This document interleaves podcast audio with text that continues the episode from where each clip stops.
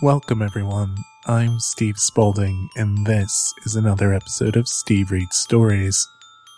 Tonight, we'll be looking at The Singing Sword, an Eastern European folktale brought to us from Estonia via Brooklyn. It was written in 1928 by Frances Jenkins Olcott, who was born in Paris and later moved to New York to become an assistant librarian at the Brooklyn Public Library. She left that position to head up the first children's department at the Carnegie Library of Pittsburgh, returning to New York in 1911 to write children's books, including Wonder Tales from Baltic Wizards, where we find this piece.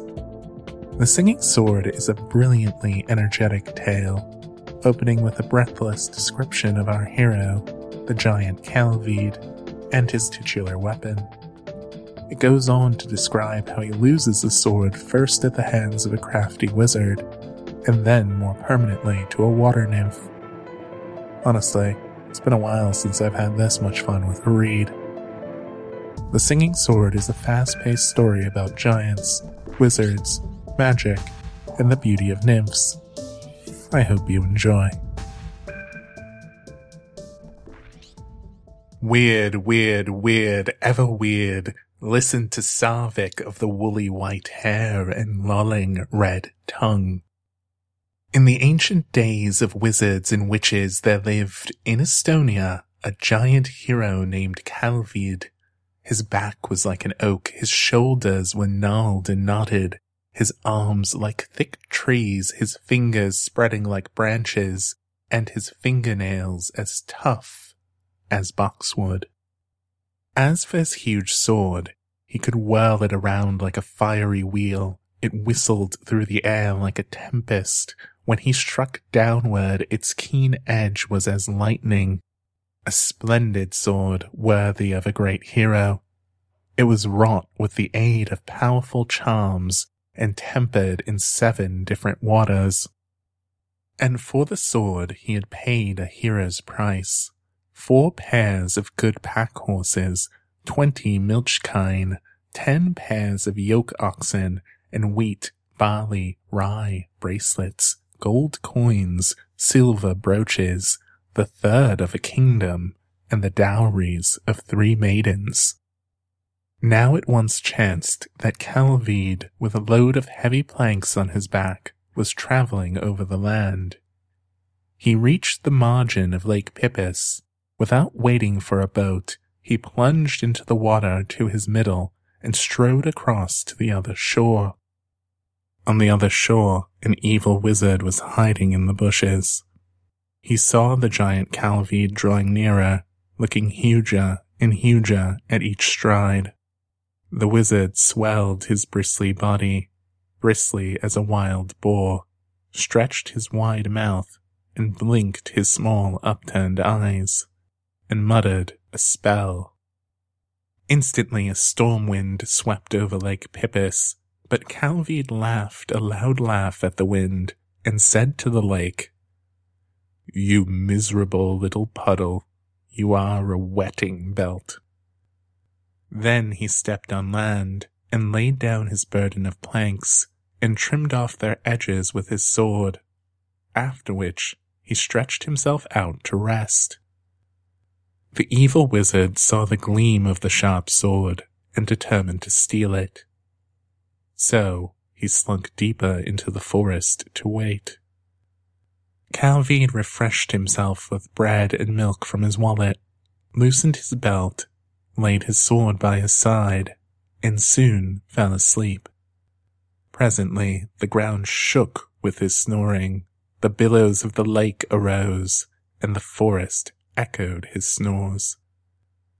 Then the wizard stole softly from the forest, and like a cat crept up to the sleeping giant. He began to mutter magic spells and call the sword to leave its master's side but it would not move. Then he uttered stronger and stronger spells. He scattered rowan leaves, thyme, fern, and other magic herbs over the sword. At last it moved and turned itself toward the wizard. He grasped it in his arms, but its weight almost bore him to the ground. He struggled painfully along, step by step, dragging the sword. By and by he reached a stream, and jumped over it. Splash!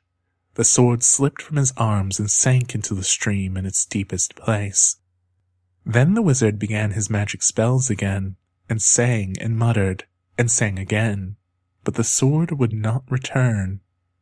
Day dawned, and the wizard fled into the forest.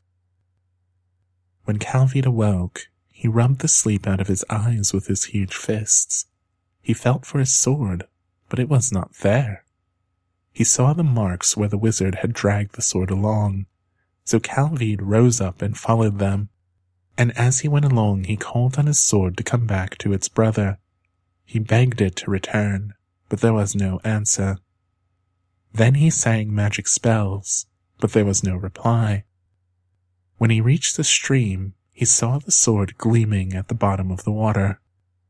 Then Kalevide cried out to the sword, asking who had stolen it and sunk it in the stream. And the sword sang in reply that the wizard had taken it, and that it had slipped from his grasp and fallen into the water. And now, sang the sword, I lie in the arms of the most beautiful of all water nymphs. And does my sword, sang Kalevide, prefer the arms of a beautiful water nymph to the grasp of a hero in battle? But the sword refused to return, and Kalevide began his incantations. He sang and sang, and he laid it on the sword, that if any heroes came to the stream, it must answer them and if a singer came, it must sing.